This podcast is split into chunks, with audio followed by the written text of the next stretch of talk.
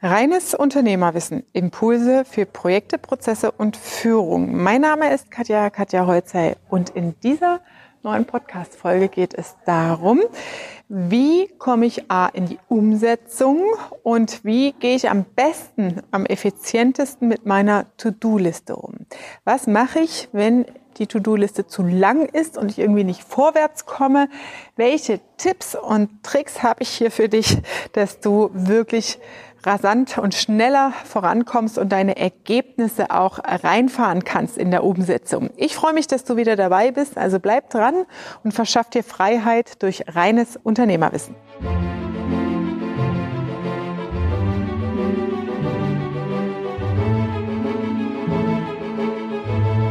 Typische Ineffizienz und ein Hauptgeldfresser sind lange To-Do-Listen.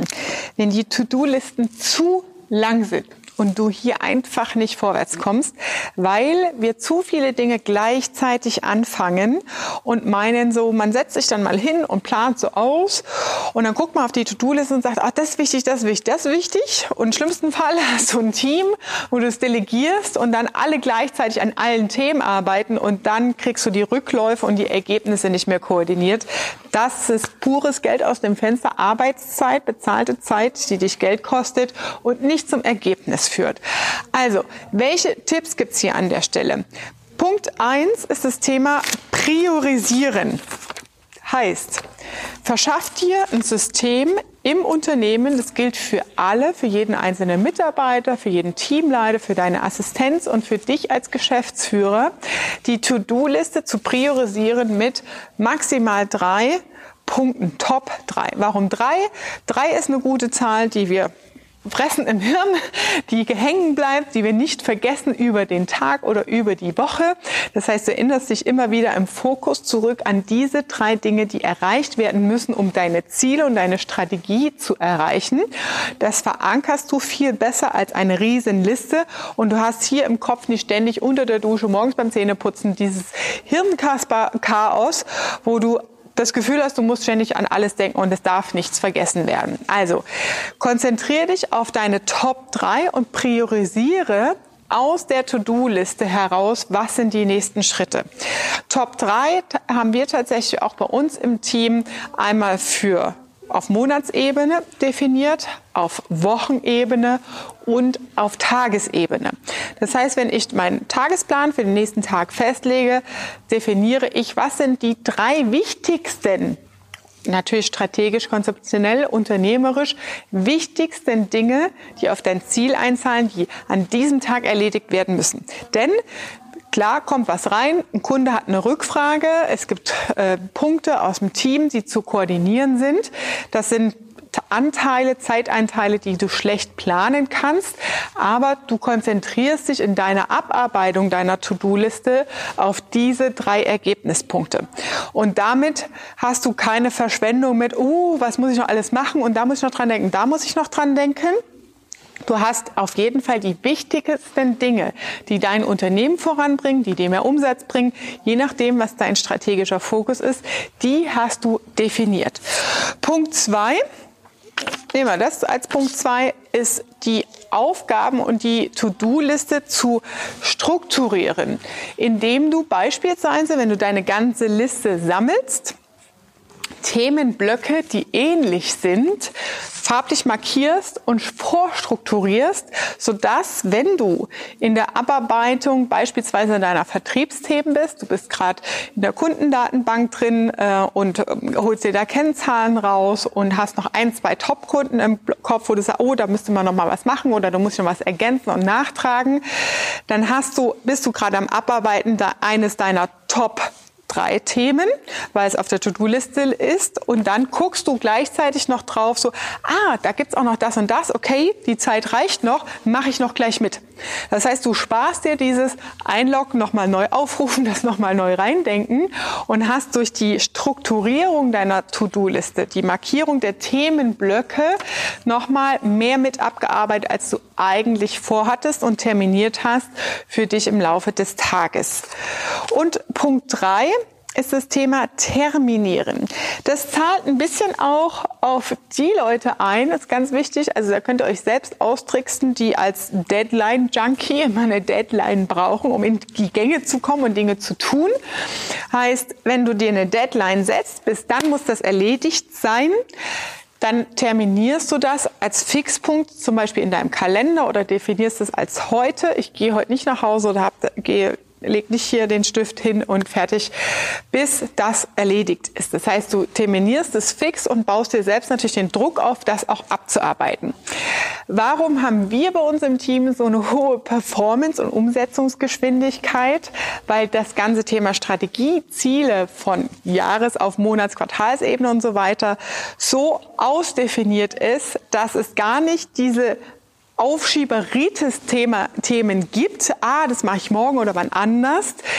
Und wir quasi die Pipeline immer voll haben und dadurch sagen, okay, das muss jetzt gemacht werden und dann kommt das nächste.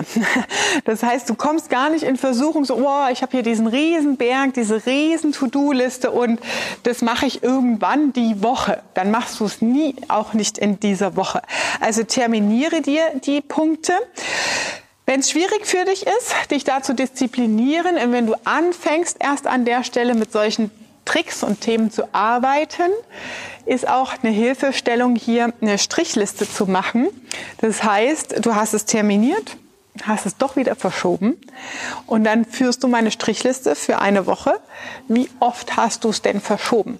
Und in der zweiten Woche machst du wieder eine Strichliste und guckst, ob du besser geworden bist. Also das funktioniert dann über unsere Verhaltensmuster aus der Komfortzone, die ein anderes Verhaltensmodell anzueignen, besser zu werden, dich zu belohnen, wenn du eine Besserung siehst. Das hilft uns halt anhand von Kennzahlen, wenn du sowas einfach mal trackst und das vielleicht über ein Zeitfenster von zwei bis vier Wochen und dann sagst, okay, jetzt hast du, bist du über den Berg, ne, die ersten 30 Tage, die wir ein neues Verhaltensmuster antrainieren müssen. Das ist dann fest verankert. Da kannst du dich noch ein bisschen selbst austricksen. Diese Punkte sind super wichtig, auch gerade hinsichtlich Umsetzungsgeschwindigkeit und in die Umsetzung kommen. Es gibt ganz viele, die immer fragen so, boah, Katja, wie schafft ihr das alles und so viel und so weiter? Wie, ich komme nicht in die Umsetzung. Ich habe eine lange Liste und ich weiß, was ich tun muss, aber ich komme nicht vorwärts. Das liegt daran, dass du die nächsten Schritte nicht definiert hast, dass der Elefant zu groß ist, dass die Liste zu groß ist oder die Themenblöcke, die da draufstehen, so groß sind, dass du dich erstmal reindenken müsstest, was ist denn jetzt der nächste Schritt? Wenn auf deiner To-Do-Liste steht, einen Blog machen, auf der Homepage einen Blog integrieren, dann kann das ein To-Do sein. Nur wenn du weiter reindenkst und die Schritte dann mal runter definierst, und da sind wir halt wirklich vom Thema von Monatsebene auf Wochenebene auf Tagesebene runterzubrechen, dann gehst du rein in, okay, ein Blog macht nur Sinn, wenn du eine Keyword-Recherche gemacht hast, wenn du weißt, welche Zielgruppe ist das relevant, was sagen die Google-Ergebnisse, eine Google-Trends-Analyse zu machen, ähm, damit du deine Themen und deinen Contentplan, deinen Redaktionsplan für deine Blogartikel mal vordefinieren kannst und hast du es mit dem Google Analytics Konto verbunden, hast du Kennzahlen hinten dran, dass du tracken kannst, wie gut funktioniert der Blog, wie viele Klicks hast du drauf, wie lange verweilen die, lesen die auch wirklich den Text klicken die auf irgendwelche Bilder oder Verweise. Das heißt, du musst es natürlich auch messbar machen. Das heißt, es sind viele Unterschritte, die nicht definiert sind, weil das Themenspektrum, das To-Do auf der Liste einfach zu groß ist. Und dadurch kommst du nicht in die Umsetzung. Also Trick hier, guck, dass du es runterdefinierst, ne, terminierst, dir festlegst, wann mache ich die Keyword-Recherche und was sind die nächsten drei Schritte, die zu tun sind, um an dem Thema voranzukommen.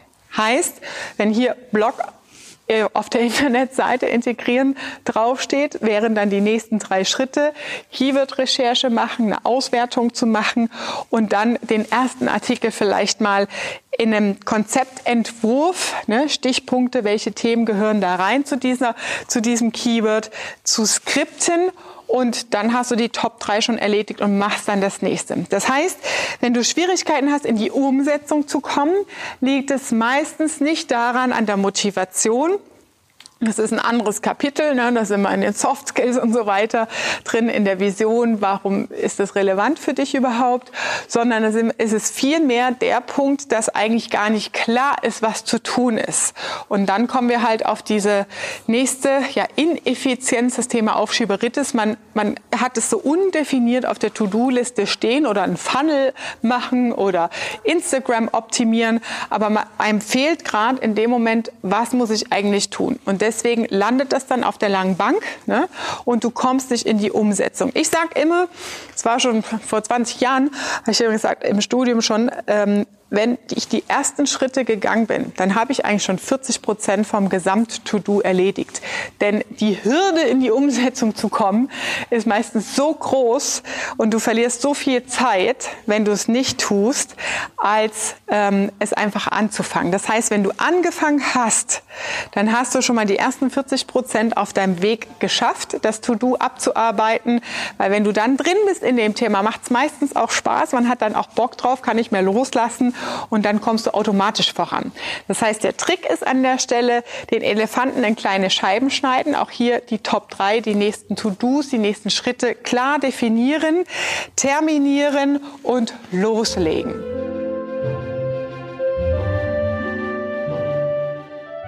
Das war deine Dosis reines Unternehmerwissen für heute. Ich freue mich, wenn du auch beim nächsten Mal dabei bist. Wenn dir die Folge gefallen hat, dann lass gerne eine 5-Sterne-Bewertung da. Das ist die Währung in der digitalen Welt.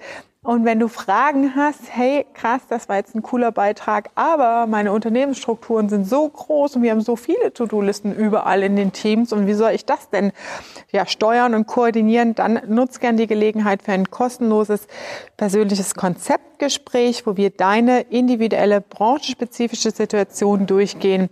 Ich freue mich, wenn du auch beim nächsten Mal wieder dabei bist und ich dich kennenlernen darf in einem Gespräch. Liebe Grüße, deine Katja.